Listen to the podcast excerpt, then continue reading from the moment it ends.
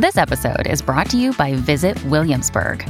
In Williamsburg, Virginia, there's never too much of a good thing. Whether you're a foodie, a golfer, a history buff, a shopaholic, an outdoor enthusiast, or a thrill seeker, you'll find what you came for here and more. So ask yourself, what is it you want? Discover Williamsburg and plan your trip at visit williamsburg dot com. This episode is brought to you by Shopify. Whether you're selling a little or a lot, Shopify helps you do your thing, however you cha-ching. From the launch your online shop stage, all the way to the we just hit a million orders stage. No matter what stage you're in, Shopify's there to help you grow. Sign up for a one dollar per month trial period at shopify.com slash special offer, all lowercase. That's shopify.com slash special offer. Hello, Next Picture Show listeners. Here's a friendly reminder that if you enjoy the Next Picture Show, you'll really enjoy getting more Next Picture Show by subscribing to our Patreon. You can unlock ad-free versions of the podcast for three dollars a month and get bonus episodes on current T V, movies that we don't cover on the podcast, and other topics for five dollars a month. We recently released a new bonus episode on Ted Lasso and the Jason Siegel and Harrison Ford psychiatric comedy Shrinking, and as we record this, a roundtable discussion of our favorite revenge movies is on the way. To subscribe to our Patreon, please visit patreon.com slash nextpictureshow. That's patreon.com slash nextpictureshow. It's very difficult to keep the line between the past and the present. Do you believe that someone out of the past can enter and take possession of a living being? We may be through with the past, but the past is not through with us. Welcome to The Next Picture Show, a Movie of the Week podcast devoted to a classic film and how it's shaped our thoughts on a recent release. I'm Tasha Robinson, here with Scott Tobias, Keith Phipps, and Genevieve Koski. You guys, I am so used to, at this point, seeing movies revolving around action, uh, just like dominating the box office and the cultural conversation, that it was really startling for me to watch this week's movies, uh, to just kind of step back and, and watch two films that are just about people talking to each other. Not like working out their issues via big dramatic fights, as in our last several pairings, not navigating massive political or cultural conflicts, just kind of talking to each other. Frankly, the past decade plus has been so centered on violent disagreement and taking sides and turning every aspect of societal interaction into a high-stakes conflict that I had literally kind of forgotten that people just talk to strangers and enjoy that sometimes. I, I hate it. I just kind of like yelling at people. Well, you are kind of uh, famously yourself, yelling Tasha. At people on the internet. That's true. That is true. I, I've gotten, I've slipped. I've gotten back into my bad habits of uh, of uh, being uh, being an angry reply guy. How's your friend Marjorie Taylor Greene these days, uh, Scott? she, doing, she, she doing okay? I, she, I have blah. I have, I, I have my limits. Okay. Have the two of you ever spent a long day just walking through a, a city together, talking out your issues? Maybe that could fix things. Oh, I don't know about that. uh, though, though, though one, one of us would be carrying a gun, I guess. I don't. That would be kind of make it spicy, I guess. I am definitely not going to try to guess which one of you that would be. Uh, Genevieve, if you want to tell us about this week's two, uh, much more romantic than the image that Scott just gave us, uh, talkathons. Sure. When Rainn Allen Miller's directorial debut, Rye Lane, made a splash at this year's Sundance Film Festival, it sounded pretty familiar. Two young people fresh off difficult breakups meet at an art show, start talking, walk around a city together, and get to know each other better, and start gently falling for each other in a kind of low-stakes romantic drama that also doubles as a tour of some specific London neighborhoods. We immediately thought of Richard Linklater's nineteen ninety-five romance Before Sunrise, which eventually became the first movie in a loose trilogy following characters played by Ethan Hawke and Julie Delpy, who meet on a cross-continental European train and impulsively decide to spend a day and night walking around Vienna together. In both these films, there are some small tensions around heartbreak and longing, but the focus is really on the attraction between these two young strangers and how they navigate the space between their first meeting and deciding they want more. It's two walk-and-talk movies heading in the direction of romance. So this week, we'll start in Vienna as strangers on a train take most of a twenty-four hour stretch to become lovers in a park. Or do they? That's certainly something to talk about. Then we'll head to the South Bank of London for strangers at a show who help each other find a way past their own dead relationships and onto a lively new one. More after this break.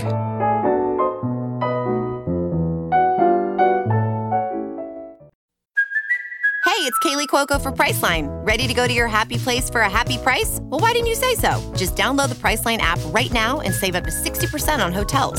So whether it's Cousin Kevin's Kazoo Concert in Kansas City, go Kevin, or Becky's Bachelorette Bash in Bermuda, you never have to miss a trip ever again. So download the Priceline app today. Your savings are waiting.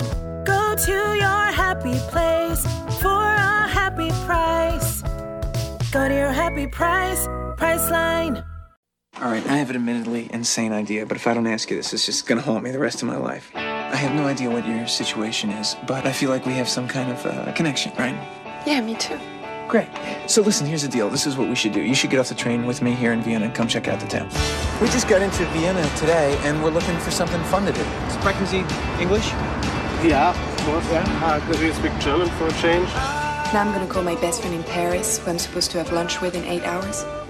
Okay? Okay. Ring, ring. Pick up the phone. Uh, oh, hello? I don't think I'm going to be able to make it for lunch today. I'm sorry. I met a guy on the train and I got off with him in Vienna. We're still there. Are you crazy? Probably. These days, Richard Linklater is known for an awful lot of different things, from his experiments with rotoscope-style animation in A Scanner Darkly, Waking Life, and Apollo ten and a half, to the bold, ambitious eleven-year production of Boyhood, following a child from boyhood to early adulthood. Add in a wide variety of oddball, highly specific projects, from the comparatively mainstream comedy School of Rock to Fast Food Nation, a narrative film based on a nonfiction book, to the unlikely, based on a true story, Jack Black comedy Bernie. And you have a director who wears a whole lot of different hats and has produced one of the most idiosyncratic and unusual filmographies in American cinema. Back in nineteen ninety-five, though, when Before Sunrise came out, Linklater looked like much more of a single-idea filmmaker. He was the scene guy, the indie writer-director whose movies were known for being kind of shapeless and low-key, but for capturing, with unerring focus and a kind of amiable good humor, the feel and experience of a specific subsection of culture. In nineteen ninety's Slacker, it was boho culture in Austin, Texas, expressed through a series of wandering conversations between various misfits and hipsters. In nineteen ninety-three's Dazed and Confused, based on Linklater's own teenage experience, it was about different subcultures at an Austin high school on the last day before graduation. These movies were shaggy, inviting ride-alongs, movies that asked the audience to just come hang out in a very specific place and time with people they might have never encountered in a film before. Before Sunrise does the same sort of thing. It's just a series of conversations between two people moving around a city, encountering artistes looking for money, and a bickering couple on the last leg of their relationship, actors looking for an audience, and late-night philosophers living out their own truths in their own scenes.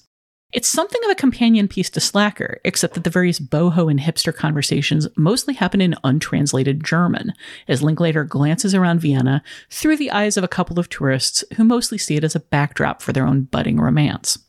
It's a more formalistic and directed story than Linklater had told previously, but it still has that familiar shape that made Slacker and Dazed and Confused distinctive. It's exploring subcultures and scenes as two people walk among them without ever stopping for long to dive in deeper. Julie Delpy plays Céline, a French twenty-something on a cross-European train trip when she meets shaggy American Jesse, played by Ethan Hawke, a similarly aged young man who's fresh off a disappointing trip and a bad breakup. They start talking, and before long, he's urged her to jump off the train and spend the day with him in Vienna, seeing the sights and waiting out the hours before his plane back to America in the morning. Most of the rest of the film is a rolling conversation as they play verbal games, get to know each other, unpack each other's backstories, eventually kiss, and then each try to decide whether they want to go further and how much they want to reveal or share with each other. Before long, before sunrise in fact, they're both a little in love and they're both a little morose about the fact that they'll have to separate soon, with no guarantee that they'll ever see each other again, or that their connection would have the same spark that it does under the particularly rarefied and romantic conditions they've established for themselves, as two young, unattached, beautiful people in a gorgeous foreign city, completely separated from their normal lives, but with a strict deadline hanging over their heads. They both know their relationship is evanescent, which makes it all the more exciting, but they also think that they both might want it to be more, which lets them feel threatened. And they both wonder if maybe they'd ruin everything if they actually tried to find a way to stay together. All of these ideas are things that they discuss as they wander Vienna, as the city around them turns from a sunny daylit tourist spot to a woozy after-hours space where barflies, scenesters, and locals take over the increasingly deserted streets. Linklater isn't diving deep into Viennese culture here. He's giving us a sampler of lives on display, creating a complicated and colorful backdrop that for the most part, Jesse and Céline seem to see as set dressing for their own little drama. But Linklater hints at a lot more going on. From that opening bickering couple on the train to the various people having intent German language conversations, he implies that the central tête-à-tête is just one of thousands or millions of other little interpersonal dramas in this world, all carried out oblivious of each other, each one treating the others as a backdrop and background scenery. And then when Jesse and Céline finally have to move on, he takes a moment to go back to some of the places they visited, to establish that, yes, these landmarks and buildings and spaces and restaurants are still all there once they've moved on. Their lives might have changed, but the city around them hasn't, and it has not noticed their absence. There's a real melancholy to that, but there's a comfort as well. This kind of story, Linklater implies, is going to play out again and again, with the details different every time, but with the same kind of heart as young lovers play with infatuation as if they're the first to ever discover it every single time. Two later Linklater films, two thousand four's Before Sunset and twenty thirteen's Before Midnight, reunited Hawke and Delpy as these same two characters, again engaging in long walk and talks, but at different phases of their lives. These check-ins took some of the ambiguity out of Before Sunrise, but they lost none of the melancholy and none of the sense of scene specificity that's marked so much of Linklater's career, and that he went on to express in such radically different forms. Some of his later movies are broad comedies, some are domestic dramas, and some are sharp political satire, but none of them ever lost that sense that Slacker conveyed so well. Linklater's become known for a lot of different things, as I said, but it always comes back to caring about how people talk to each other, how they focus in on their personal dramas, and how they don't always see outside the reach of their own arms, and how a goal or a relationship, an argument or a moment can become the most fascinating and important thing in the world for just a little while, before you move on to another scene, another conversation, even another love. Everybody changes scenes throughout their lives, and everybody moves from one backdrop to another. But sometimes, when you're embedded in a moment, it seems like the only moment that matters. Maybe even the only moment that there ever was or ever should be.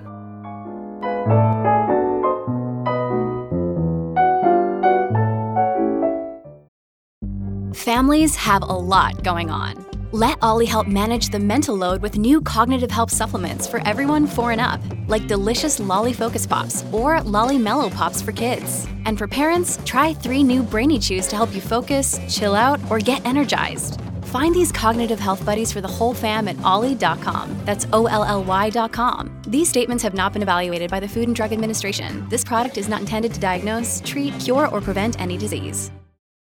I have this idea, okay? Mm-hmm. For a television show. Some friends of mine are these cable access producers. Do you know what that is? Cable access. Um, I don't know. A- anybody can produce a show real cheap and they have to put it on, right? Mm. And I have this idea for this show that would last twenty-four hours a day for a year straight, right? What you do is you get uh, three hundred sixty-five people from uh, cities all over the world to do these twenty-four hour documents of real time, right? Capturing life as it's lived. Um, You know, it would start with uh, a guy waking up in the morning and, uh, you know, taking a long shower, um, eating a little breakfast, making a little coffee, you know, and uh, reading the paper. Wait, wait, all this mundane, boring thing everybody has to do every day of their fucking life. Well, I was going to say the poetry of day-to-day life, but, you know, you say it the way you say it, I'll say it the way I say it. So, uh, Scott, before we started uh, recording, you were talking about Richard Linklater and time, and I'd, I'd kind of like to hear more about that, because, boy, when I first saw this movie, I think I just saw a couple of people talking and trying to figure out whether they wanted to have sex. And coming back to this movie after so much time, I cannot believe how much is going on here in uh-huh. terms of like Linklater's ideas. This this movie was a, just such a different movie for me in nineteen ninety-five than it is now. And part of that is understanding more about how Linklater sees time. So I'd, I'd love to hear you kick us off with that. Well, I mean, you know, and then and of course that experience, your experience is informed by your by time, your time, your experiences in life. Uh, you know, the fact that you've seen the two follow-up films to this and understand more about Céline and Jesse and, and where they are in their lives. But time is is a really a, a central theme in Linklater's work. I mean, you see it in Dazed and Confused. Both Dazed and Confused and Before Sunrise take place basically in the same kind of a time frame. Both are both sort of dusk to dawn movies. Boyhood is obviously tracking changes over over time. There's a lot of uh, it's just something that interests him about about the way people b- behave over certain stretches, whether those stretches of time are very compact as they are here, or whether whether you're you're following somebody over what eleven years as Boyhood, something like that. That's an important uh, point here, and I think and I think your approach that my approach to this movie, in all three of these movies, really changes over time. I, I feel like I've grown up like perfectly in time with these films. um, I, you know, I I saw Before Sunrise at a sneak preview at my college, so and I'm the same age as Uh, Ethan Hawke. He's actually a, maybe a year, I guess he's a year older than I am. And so um, my understanding of what of the possibilities of romance and the way that people of that age might do something this impulsive and might engage with each other in this way, uh, it, it felt very much in tune w- with how I was feeling at the time. And then, of course, when you catch up with them later, you can kind of see an evolution of that thinking of just like, okay, uh, people who are a little more bruised by experience, but still have, you know, still have that kind of feeling for each other. And then even later when when gloves are off, when they know each other every day, and and uh, a lot of the tensions that I think we can see in Before Sunrise kind of come out. That's in, in Before Midnight, um, because these are two complicated, opinionated, difficult, and, you know, contentious folks. And so so I think when you're when you're out of this sort of magical world of, you know, twelve hours or so of their life, or half day this film takes place in, and they have to kind of deal with each other as people every day, it's a much different situation. But I think the seeds are sort of planted here. Anyway, I'm getting ahead of myself. Um, uh, I'm getting, I'm, already, I'm getting into the sequels, but um, I definitely understand the impulse to immediately start talking about the sequels, because I, after rewatching Before Sunrise, like I immediately put on Before Sunset, and was only able the only reason I didn't get uh, to Before Midnight is because it was not uh, immediately available streaming to me. This film is just such a compelling introduction to these characters, and the knowledge that you can spend more time with them at, at, at different points of their lives, like it's it's so appealing, you know. No, I, I don't want to dwell on the sequels either, but I guess we are. uh, but like from the beginning, uh, when you see the couple arguing on the train and the exchange looks like, can you believe these people?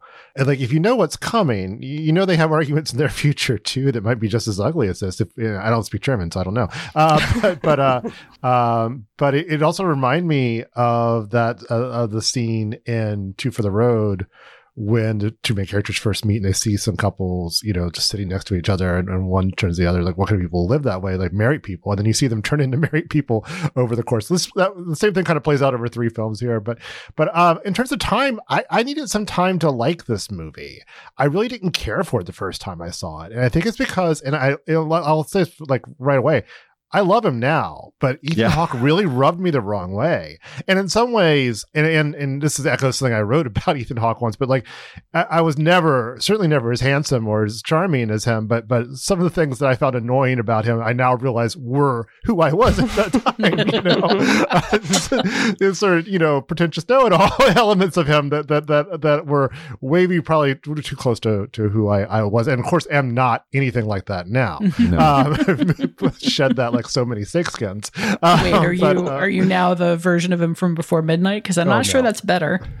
Well, yeah, I don't want to. I don't. I don't want to say that. But but like but now, like, you know, even if we, the sequels didn't exist, with the benefit of time having passed, I see these characters in a different perspective. I I, I realize where they were in their life, and I realize how momentary that phase of your life is. Like I, I was a Eurail Pass person, Interrail technically, because I was studying abroad, and and I think I knew it then, but I really appreciate it now that, you know, the times in your life when you can be standing in a train stations in, in, in Switzerland and say, well, do I want to go to Spain or do I want to go to Norway?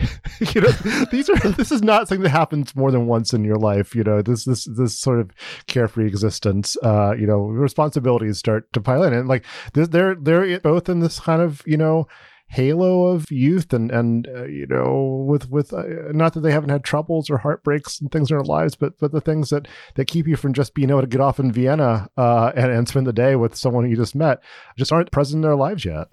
They're they're in a place of unattachment, and I think they're both in very liminal spaces, and they're both very aware of it. They're between things.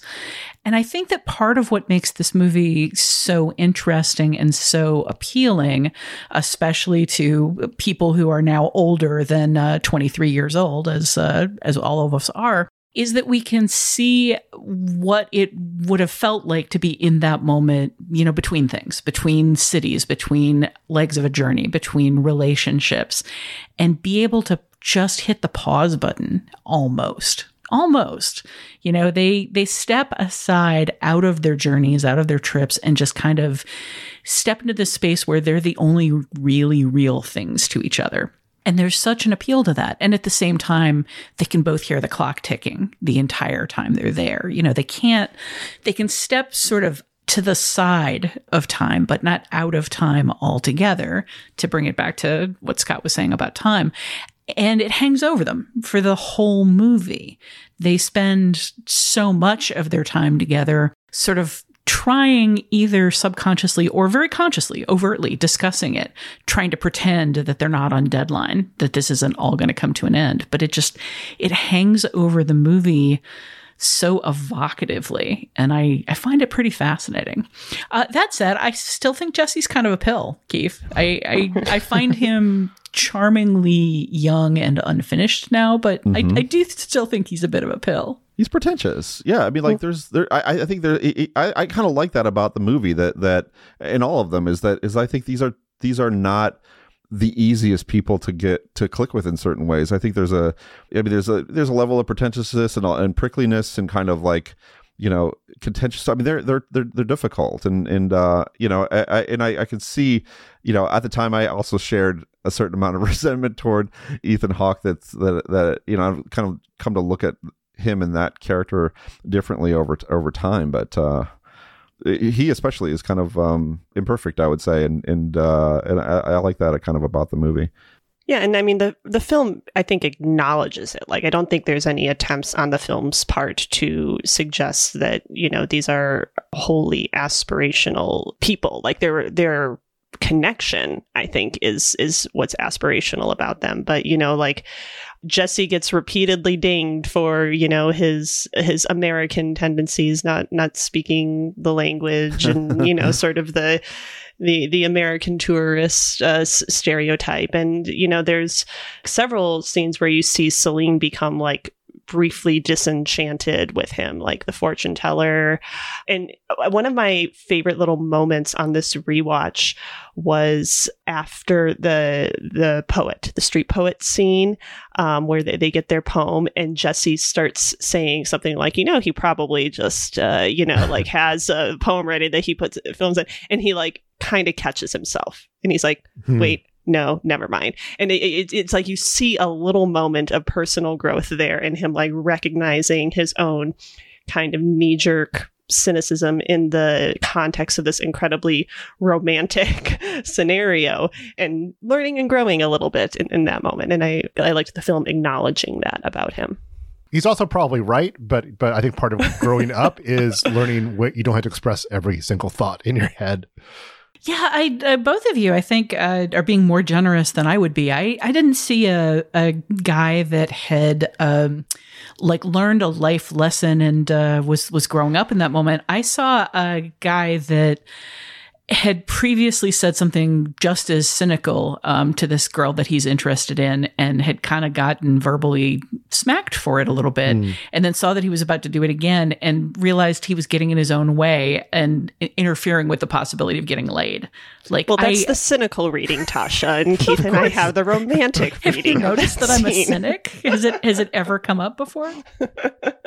Maybe that's why I don't I don't love Jesse the way I, I tend to love Céline in this movie, is like I see him as sort of perpetually on the make. Like I, I feel like there's a lot more hesitation and self-curation with him than with her. And she comes across to me as pretty hard on the sleeve, to the point where like, if she has a character flaw, for me, it's maybe like her indecisiveness or going back and forth. I, it, it does feel a little cruel at the end for uh, the two of them to be lying there and for her to say, I've decided I don't want to have sex. Well, okay, maybe I do want to have sex. No, no, I don't. I mean, there is a romanticism to having sex together on the green, having shared a bottle of purloined wine out of purloined glasses.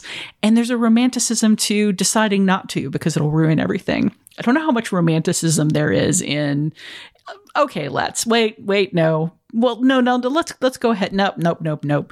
Like, I, I could feel his frustration. And the fact that he's polite about it and doesn't pressure her and doesn't whine takes him up many, many notches from the the notches he dropped, in my estimation, over the movie at, at his navigation of other things. But are there big character flaws to Céline that I'm just not seeing to equal his?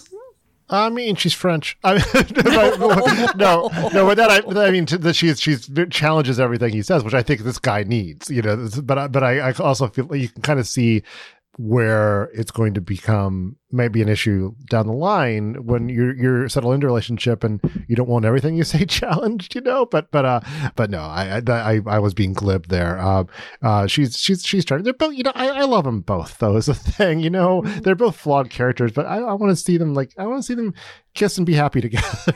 Yeah, I, I like I, I like I like the having. I think them having sex is good. I'm, I'm Dude, on board. I I'm didn't on board realize that, you know, I didn't realize that was a topic it's of discussion. Good, it's good for like, them. Did did they or did they not? It was actually a topic of discussion, which I never really considered. I just assumed they did. Yeah, right? I mean, it's right? answered in Before Sunset. Like, yeah, that's but right. I, like, that, I very that's whole, specifically yeah. do not want to. Uh, I, as, as far as I'm concerned, the other two movies are still extra textual at this point. Mm. Oh, I love it, Tasha. You're going out. Yeah, I'm, you're, I'm, you're, not, I'm you're staying up. within the lines. I, I wasn't even able to stay in the, within the lines of the first question you asked. So and now, now, now you're shutting them out. I am I pulling it. the full Tobias here. Like, I so did this. This was going to be like one of the last questions I asked was how you feel about how the sequel expand and change the story. I found the sequels both really fascinating, each in their own time, and I I do want to sit down now and rewatch them, you know, all all as a whole together. But at the time when each of them came out, I also sort of felt like they they ruined the purity of this mo- movie a little bit. Mm. Like, I think Even that there's an ambiguity. Them, I, thought, I thought the idea was like, oh no. And then it was like, oh yeah, this is awesome. Like, because I think, I mean, to me, to me, the second one is is my favorite of the three. But like, I love them. I love all three, and I love what they express about the nature of relationships. Period. Not just this relationship. At those specific times in in a, in a person's life is just so full of insight and sort of richness. Uh, I just, you know, uh, watching this film again. The thing I really like about it is is it is so mid-twenties in terms of like your ideas about romance and, and, and impulsiveness and just just the idea that they're not just into each other, but just into the idea of what they're doing. Like just that, just the notion of getting off a train together and spending this day and having this kind of spontaneous romance, just that in itself, just beyond who they are as as, as humans and how they're connected as humans is is you know, part of it is part of that feeling that they're trying to capture. And it's such a twenty something thing to do, uh, just as just as when we catch them later and Before Sunset, after they've had multiple relationships and a bad marriage and, and these feelings that they that they still have for each other after all this time, you know, that's a different feeling, too. And that's romantic in it. Its own way, but it affects the tone, and, and it's because they're older and they're wiser and they're they've been sort of bruised and damaged a bit by romance, but not completely. That the flame has not completely gone out, and it, I, you know, and then of course the the, the third film, there that's a real, a real relationship, and a real, real relationships have all kinds of issues, especially when you've got these these two people who are tough, you know, are tough, uh, you know, are, are gonna be the types of people who are gonna get into conflict a little bit. So I, I love, I think the film is all all three films together just have such insight into these two characters specifically, but also just generally how people are in with relate in in terms of uh, romance and, and love at that at those particular junctures of their their lives. Yeah, I don't know. I, I think that they're all doing interesting things, but at the same time, the first movie just trucks so much in the, I, I said in the keynote, in the evanescence of this moment. And the other two films just completely steal that. And I don't, I kind of love them as individual portraits, but I don't know that I love them as a, a triptych, and just in terms of what the existence of the other two films do to this one. I get that, because like I'm, I, I really respect that this film ends without an answer, that you you you have to decide for yourself, and like you know, in in a way, the second one ruins that. But it's also it's also my favorite of them as well. Uh, I find that that film, you know, just. You know, it's got a it's got a tension and a, and a, and a, and a, like a, a momentum to it, and, and the final scene is so so so wonderful, and I like I I, I love Before Midnight too, but I I also in some sense I kind of respect it as much as I love it, because you know it takes these characters places you don't want to really see them going after the end of Before Sunrise, which is you know, but it's it's perfectly in keeping with with the ending of that movie, which is going to create problems for uh, Jesse as well, for both of them. Um, Uh, and you can't not address that, but you know, to see this couple fight and have these tensions, and, and Jesse perhaps not behaved like the best husband, and and in, in some ways, you know, you almost kind of don't want to know that. You just as like you almost kind of don't want to know whether or not uh, they show up six months later. But uh, but I'm I'm, I'm glad they all exist.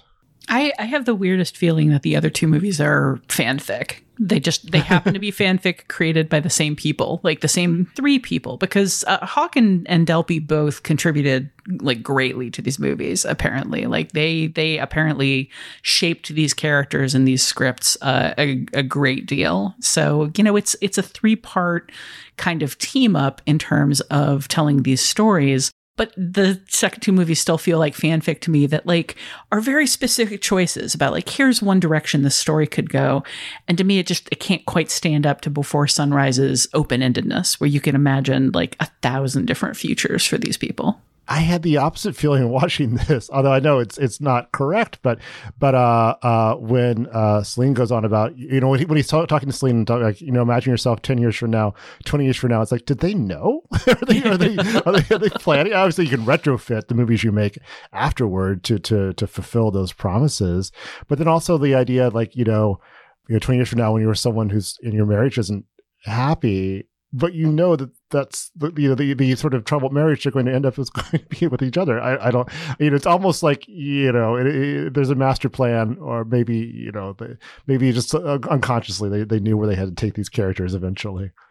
I mean, extratextualism, uh, fanfic discussion aside, the, I guess the reason I even broached Before Sunset was kind of in reaction to what you were saying about uh, Céline in this one, Tasha, and her being sort of the less like complicated, more, I guess, likable, for, for lack of a better word. And I think that Sunset kind of turns that dynamic a little bit. It, it, it definitely like kind of changes the quote unquote power dynamic by like having Céline being on her home turf, um, and some other things that I, I won't spoil, I guess, relating to the events of, of Before Sunrise.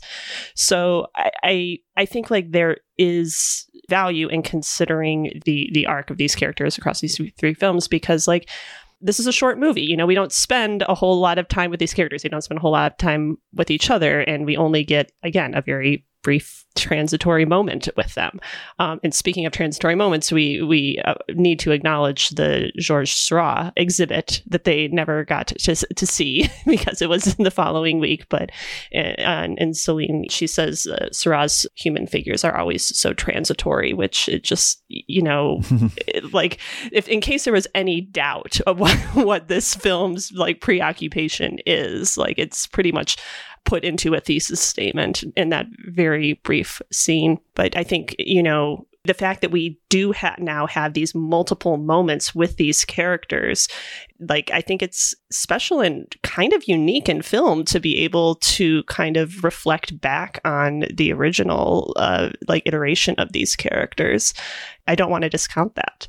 I certainly don't want to discount it in that, yeah, it is really unique. Uh, it is just remarkable for them to have kept going back to the same story. I maybe I can just accept them best as, you know, three different stories that can take place in three different universes, almost, if you want, in terms of just, uh, you know, people at very different phases of their lives telling very different stories. I, I agree with you that uh, the the sequels definitely get away from that feeling of like he's the richer and more complicated character, and she's like the the simpler and, and happier and more surfacey character. You know, she she definitely takes on a lot more of an edge in the the later movies. So maybe that's a fix, but. Uh, I, getting away from all of that, I, one of the things I wanted to touch on here was just the sheer amount of, you know, unsubtitled German in this movie. I actually used like Google's audio translate uh, to kind of eavesdrop in on some of these conversations and figure out what they were about. And it was kind of like a fun and enlightening now touch. Now who's extra textual? I, I mean, if literally you, extra text. If you spoke German, uh, none of this would be yeah. a mystery to you. This, which, is, the, this is the Tar conversation all over again. Oh, yeah, there we go. That first conversation is, the, the the fight on the train is kind of fascinating to me because it begins with the man is he's reading the newspaper and he says something to the effect, and, and Google Translate is extremely rough, especially the uh, attempt at audio translation. But he says something to the effect of, well, this isn't going to interest you, but there's an article about you in the newspaper. It says that seventy thousand women in this country are addicted to alcohol, and you're one of them. uh, and she snaps at him that, you know, she's not an, an addict, and he's like, he continues to needle her, and she says this isn't necessary.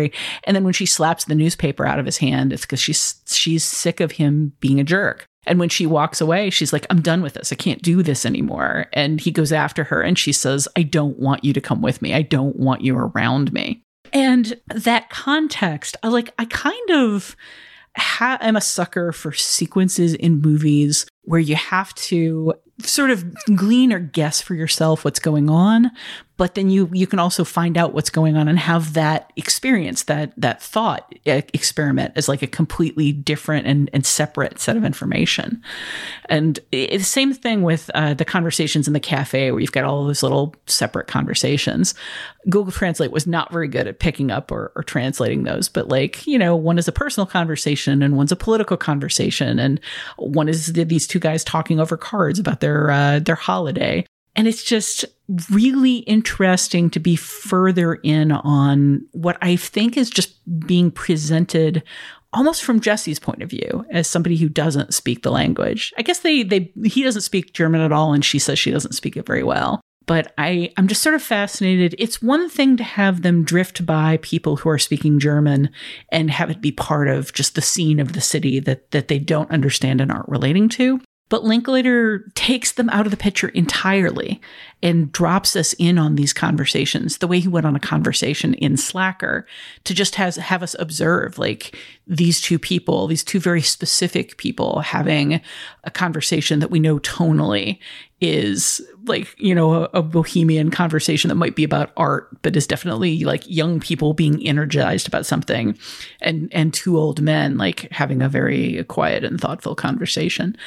And I wonder what you all make of like that particular approach in terms of let's walk away from our protagonists and just be in this scene without them and, and observe without them even being observers in the scene. That's Slacker, right? I mean, mm-hmm. like, remember the very opening, see, remember the opening scene of Slacker with Linklater himself? Do you remember like that conversation he has with the cat, with the cab driver, where he's talking about, you know, different realities kind of spinning off, right?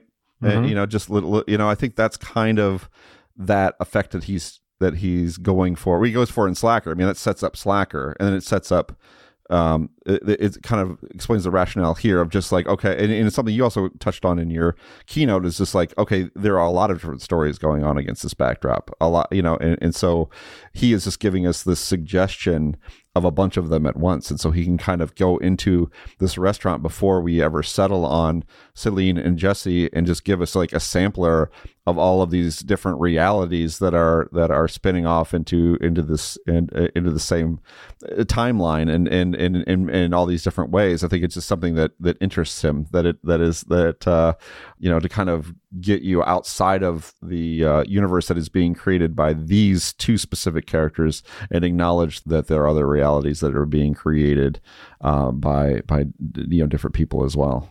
I think there's, and I, I definitely agree with that read on it. I think there's also maybe a, a undercurrent happening here of, like, I think the film has an interest in communication outside of direct, like, one-on-one conversation, which is kind of funny in a film that is, like, so built around this direct one-on-one conversation. But, you know, we, we also have these elements of music and poetry and people talking in a language we don't understand, and yet we understand, like, we get the gist of what is happening, you know, and it all kind of feels part of this, like, greater tapestry of human communication, and how there's more to it than just I say something, then you respond, and then I respond, and then you respond, and, you know, which is, to be clear, like, another huge delight of this film, you know, that them doing that. But the, in the background, I think there is a suggestion that, like, that's not all there is to human communication. That is a really cool thought, and it immediately takes me to the the belly dancer that they see, and Ooh, how she good one, yeah. explains that uh, this is a birth dance, and Jesse seems kind of unengaged with it. Like, he he drops money into the, the the hat and says something about, you know, everything, everything that's good or everything that's fun. I forget the exact words. Uh, costs money. Like, he's sort of irked at the fact that the world costs money. And then she's telling him a little more about, like, this birth ritual, but in a very non-specific, like, she's not really talking about any specific culture kind of way. And he's just very clearly a tourist to it. N- neither of them have, like, an intimate or personal connection to this form of art. She knows a little bit more about it than he does, but, uh, you know, neither of them seem to know a whole lot. And that kind of, like, drive-by tourism aspect of what she is describing as, like, an incredibly intimate and powerful and primal connection among people that she doesn't really know anything about and, and can't connect anything to, is a pretty fascinating, like, evocation of what you're talking about. And that is also maybe a segue into talking about maybe my favorite scene of the whole film, which is the listening booth. No, um, I was which about to, yeah, I was about to say, I was about to mention that one as well, the body language in that. Yeah, which has no dialogue between them, and just, you know, just them listening to this song, you know, kind of imploring, come, come here, come here. And watching it again, I was just so struck by by the choreography of their glances at each other and never quite catching each other's eye. And, like, because you have the sense that, like, if they did lock eyes, this is where the kiss would have happened, because the kiss happens, like, the next scene, pretty much, I think, or, or very soon after. Like, they're they're cruising toward it at that point, and they can't stop looking at each other, but they can't quite connect in that moment the way that they would need to for, you know, this this moment to happen. Uh, but mainly, I just want to know, like, how that scene happens, like, on a filmmaking level, like how they how they chore- like I said, how they choreographed that with them never quite catching each other's eyes. Like, was Linklater off camera saying, okay, now you look, now you look, now you look, or what? You know, maybe that's on an audio commentary somewhere. But there's uh, actually a, uh, they talk about it. There's a sh- very short oral history of the film New York Times did a couple years ago, mm-hmm. and that scene was spontaneous in the sense that they had they knew the lyric to the song, but they never heard it before. So that was just kind of them in the moment experiencing that as those as those characters, and and I and uh, yeah, I think it's it's a wonderful it's a wonderful scene. And I was very happy to find out, because I feared the worst. Uh, that record store is still still still kicking. Still, you can oh, still wow. go go to uh, Alt Adnu or whatever it's pronounced, uh, how you pr- pronounce it uh, in uh, if you go to Vienna, which I would if I ever got to Vienna. The other thing I think it gets to is just is something more basic, which is that it's. It's the most awkward thing in the world to to listen to music with someone, you know, just like, hey, hey, hey, listen, hey, listen to this song. Let's all just stand here having some kind of a reaction to whatever it is we're listening to. That's never, it's never not a little bit awkward. And then the fact that it is sort of, you know, a, the type of music that is sort of engaging with the feelings they might be having makes it, in a way, all the all the more, you know, dis- uh, you know, discomforting. But uh, it's a lovely scene for sure, and, and, and an example just of, of of the film getting body language right in addition to language language. I mean, there's like, like the the staging of the choreography of of the film, the way the the, the way they get closer as it goes along in, ter- in terms of their their bodies is just so thoughtful as as well, and and uh, romantic and all that stuff. There's also just that feeling of, you know, they they have never been in such a small space together before. Like, they're suddenly very yeah. constricted. It doesn't feel that much bigger than a phone booth. And it, there's a feeling of neither of them quite knows where to put their hands, let alone their eyes. And then this mu- music is so sexually suggestive. At the very beginning, it kind of feels like either one of them might just kind of break out into titters. Uh, there's a look that passes across Jesse's face in particular that makes it look like he's about to, like, say something snide about this music, and then sort of catches himself. And it, it kind of feels like they're both maybe on the verge of laughter at, at various points in there. And they're both maybe on the verge of being embarrassed. And they're both maybe on the verge of puncturing the moment, so they're not laughing or embarrassed, but they're also maybe a little turned on. And the that little eye dance that they do is just such a great expression of, like, all of these things flitting through their heads. I wanted to specifically ask about favorite scenes, because this movie is, you know, as, as much as Slacker is just a series of vignettes with very different tones and very different outcomes. Uh, I have a favorite of my own, but mm-hmm. Genevieve gave us hers. Uh, do the, the rest of you have, like, specific favorite sequences? I definitely, I mean, the fake phone conversations, I mean, that, that, that's the best scene in the movie to me. That the, the, the two of them in the restaurant hmm. uh, pretending like they're calling, calling, uh, their friends and, and, uh, that, you know, the other, the, I, I mean, it's funny, it's flirty, it's, and they're able to say how they feel. I mean, just, just, you know, in a way that they could never do it if they didn't have that device, you know, I mean, to, to, they wouldn't be able to say the things that they feel that directly if if they weren't, you know, talking to a friend, if it wasn't staged that way. And I just find that so beautiful, uh and and also very funny. I mean, just like, you know, just Julie Delpy affected the accent of an American dude, you know. I just like, I mean, it's just wonderful. It's just a and wonderful, it's sexy. Wonderful scene. Like like like, much, yeah. like they do not need to hold the phone that close to their lips and, like, play yeah. with their lip the whole time. Yeah, you know, you, yeah. Especially Julie Delpy doing. Definitely knows what she's doing. That is unequivocally my favorite. Uh, I'm a little glad you called it out, and I'm a little uh, mad that you called it out first. But it's yeah, I, I think it's unquestionably for me the best scene in the movie, because he's the one that introduces the the question game early on in the movie. And he asks her a question and she gives him, like, a full recounting. And then she asks him a question and he gives her a one-word answer. And she's uh-huh. she's mad because he's not playing the game right. And she calls him on it. And there's a little bit of tension. And then that phone sequence is the game that she calls. And he does fully play along. And you can see that he's kind of embarrassed. But you can also see that he's kind of flattered by the, the truths that she tells him during her fake phone call. And then when she calls on him to do the same, like, you can see him being squirmy and awkward about being sincere about it. But he goes ahead and does it anyway. Like, he he pushes past that discomfort. The discomfort with the game, the discomfort with the fake phone thing. Like, at one point you see him forget that he's supposed to have a his hand being a fake phone. And then he suddenly remembers and, and does it again. That's one of my favorite little moments in the movie. There's so much going on, again, in their facial expressions and their body language in that sequence as they kind of do that that little dance of how much am I going to reveal? How much of me can I safely show you? And won't it feel good if I if I show you more of myself and I'm accepted, but I'm still scared? Like, I, I love that that dance, like, throughout the movie, but especially in that scene. I was really taken with the cemetery scene mm. this time around. And, and, you know, these are young people that, you know, Celine's, Celine's had mortality on her mind for a while. And, and, you know, this, that is, you know, comes out here, uh, the, the moment where she realizes that she's older than, than the girl that she, that was her age when she died. And when she first saw her tombstone uh, is really touching.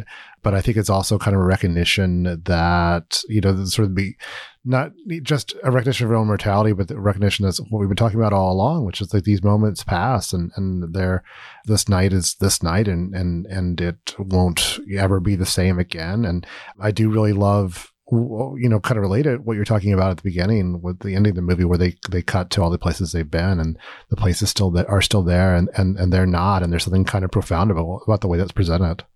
Just like Seurat said, or mm-hmm. painted, I guess. Yeah, sure. Yeah. I mean, Seurat is one of the, when you think of, you know, uh, I was thinking about something that's also in that New York Times thing where, where Linklater talked about how he's kind of, you know, kind of gladiated and overloaded with, with of the moment pop culture references. That's a, that's a cultural uh, reference, uh, but it's not really a whole lot in terms of like, you know, things, conversations or, or even the music that grounds it in, in nineteen ninety-four, which is interesting because Dazed and Confused is so much about capturing a specific time. And now it certainly looks like nineteen ninety-four, nineteen ninety-five uh, to, to to us, but but it is also there's also kind of a timeless quality in in, in that uh, these are two people having a variation or conversation they could have had, you know, twenty years in the past, twenty years in the future, or, you know, or and, and so you know and so on. Yeah, I mean, this isn't a pop culture reference by any means, but I think it kind of speaks to what you, what you're saying is. There's just like a really brief moment that struck me this time was when Jesse mentions he has a dog and Céline is surprised, like, like, oh, and it's it's like this moment of like a really banal, like the example of the sort of like kind of surface level thing that you would talk about meeting a person for the first time, you know, and, but they didn't even really touch on it because they're so they're connecting over the big things, the deep things, you know, there's not like they don't know what each other do, for, you know, mm-hmm. or, you know, who their friends are. They just dude, you know, like there's this acknowledgement that like the way that they're connecting is deeper and timeless. Like you say, you know, they're listening to a song that neither of them has ever heard before, but it's not really connected to any one like time period or trend or anything, you know, and I feel like Seurat being kind of like the main reference point of, of this film kind of speaks to its, I guess, maybe disinterest in those more like immediate uh, of the moment interactions. Jenny, you, you bringing up the dog uh, mm-hmm. reminds me of something I was thinking about. Uh, there's, there's a reference to Jesse's sister. It's like, I don't have the technical know how to do this, and, and I would just screw it up if I tried. Someone should do a, a before wiki, like, you know, just like, all the references, all the connections, yeah. like, you know, uh, um, I don't know. I would definitely would spend some time on that. Uh, I, I'm, I'm, I'm throwing it out in the universe. Hopefully someone will, will pick it up. Are you sure that there isn't one? Because there does seem to be a wiki for everything. I didn't see, I didn't find one, and, and like there should be. I feel like part of that response to the the idea of him having a dog is just a little bit of a surprise. You know, they don't talk about their parents really either. Mm. The only relationships the they talk about are, are, you know, they're over. They're people that they aren't attached to anymore. A dog is a commitment. You know, a dog is something to go back to and back for, as opposed to, you know, anything else that they've mentioned, which is just sort of like kind of, you know, you have to have parents because you have to come from somewhere, but they don't talk about parents in a way that would suggest needing to get back to them or see them again. They don't talk about anybody in their lives as more than like a, a vague cloud of, I have a friend. So like a dog implies something that you care about emotionally. That's the outside of the little sphere they've created for themselves. And it kind of feels like that's, that's the surprise there is like, wait, you've, you've emotionally committed to something you, that hasn't come up yet. Hmm. But all that said, the, the timelessness of this movie, I feel, is just one of its eternal appeals. Like, again, I feel like the first time I saw this movie, I didn't really get what was going on with that final montage of the places that they'd been. It just seemed sort of trite and sentimental to me to be like, oh, it, like the the way that you would say like, oh, here's the place where we had our first kiss and here's the place where we had our first dinner together. Like these are romantic moments that mean something only to you and aren't really part of anybody else's world. But this time I just really saw a reminder that this city has been around for centuries and will be around hopefully for centuries after they're gone. It just sort of feels like a reminder of like how, what little impact this moment had on the world and how timeless all of what they're experiencing is. And given that we started this conversation about uh, talking about time, it just feels like ending the uh, the movie and probably the conversation in this this place of reminding us of how timeless a city like Vienna is. It just, I don't know, it seems very suitable. I'm sure we'll have a lot more to say about Before Sunrise when we bring it into conversation with Rye Lane. In the meantime, would love to hear your thoughts on Before Sunrise, on the existence of timelessness, on how important it is to have a dog, and anything else that you'd like to discuss around this movie or the world of film. Email us at comments at next picture show dot net if you want to share responses with us and with other listeners, or leave us a voicemail at seven seven three, two three four, nine seven three zero. We'll be back in a minute with some feedback.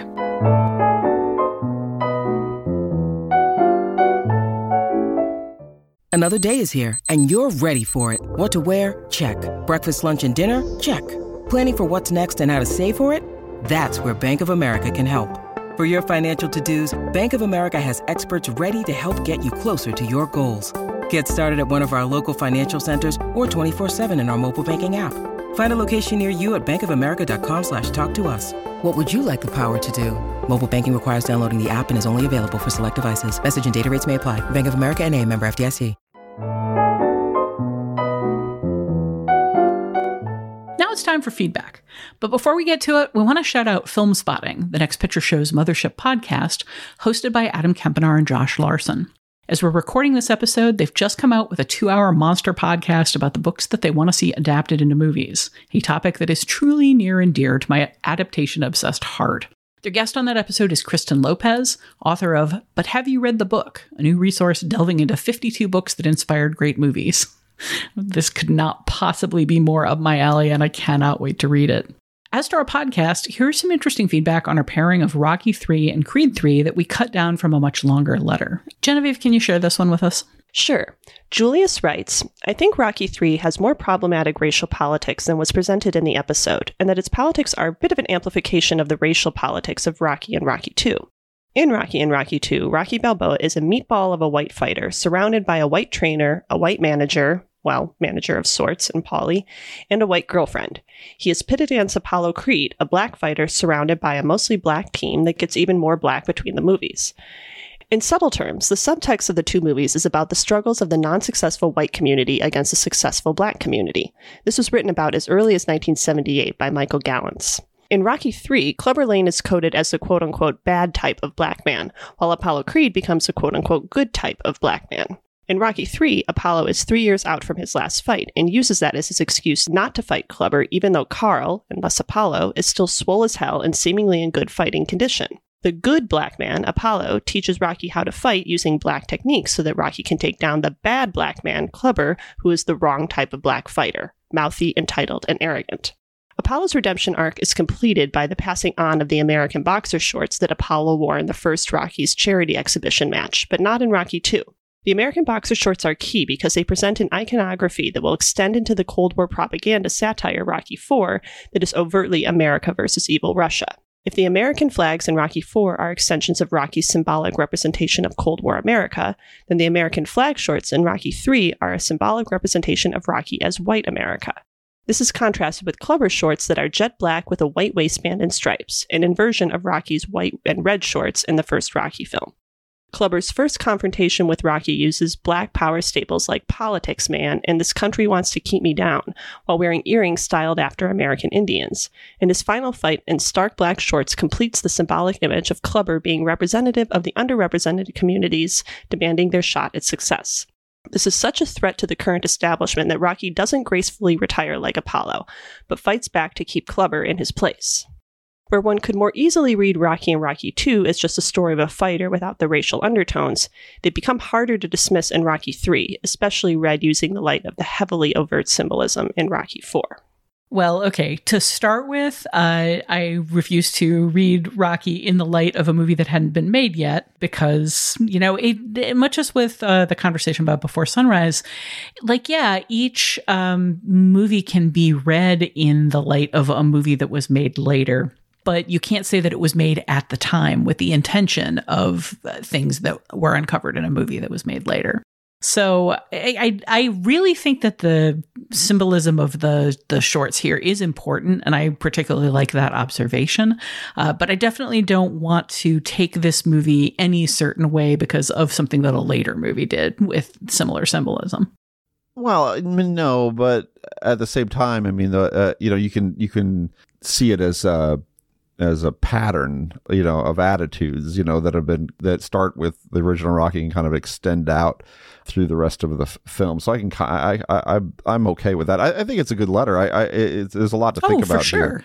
There. In Rocky three, when when Rocky goes to train in Apollo's, you know, gym and in his neighborhood, and it just the coding of that place made me uncomfortable. You know, made me uncomfortable. E- even though I feel like the the film is generally tr- it has its heart in the right place, it felt like the type of eighties, you know, black neighborhood that kind of informed in a very insidious way to white Americans what black culture was like. And uh, you know, it's it's a hard thing. I don't know if the film really transcends that in the way I would want it to. Though I, th- though I felt like the discussion that we did have over Rocky three with with with Matt did kind of introduce a little more sophistication than I had given the film credit for. So there's a, there's a lot to kind of mull over with the with, with these movies for sure.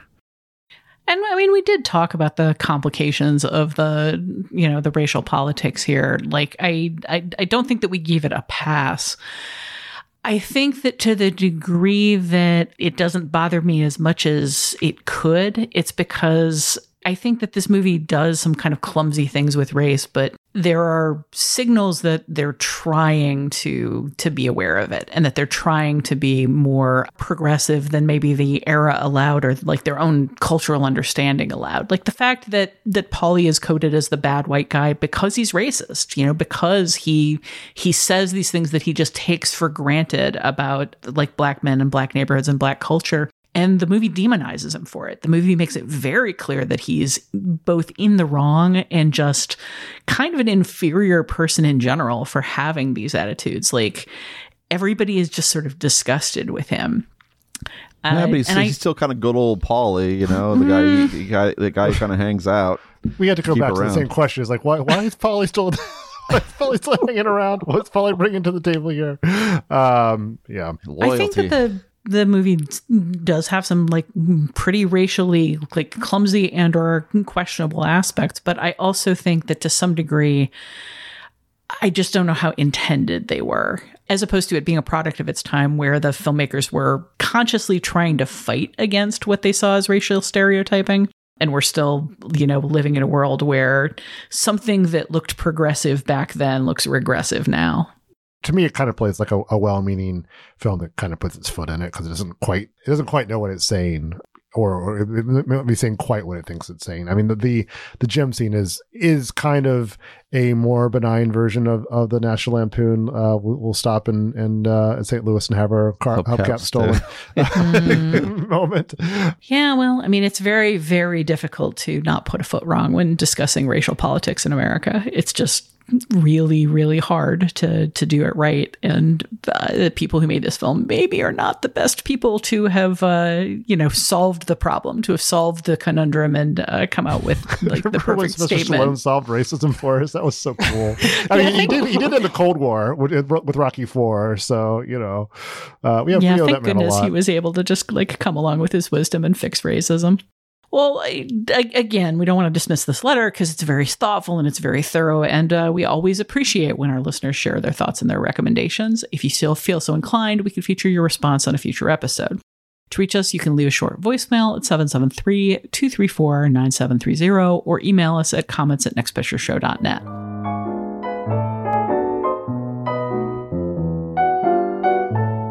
That's it for this episode of The Next Picture Show. In our next episode, we'll look at Rye Lane, a movie about two different people on a very different walk and talk in a different European city with different stakes entirely, but just as much charm. Look for that episode next Tuesday on your podcatcher of choice. For ad-free versions of the podcast and extra content, find us on Patreon at patreon.com slash nextpictureshow. You can find us at next picture show dot net and on Twitter at nextpicturepod if you want to keep track of when new episodes drop. Until next week, try not to be the only man on an island with ninety-nine women. You'll end up with ninety-nine kids and then get eaten alive.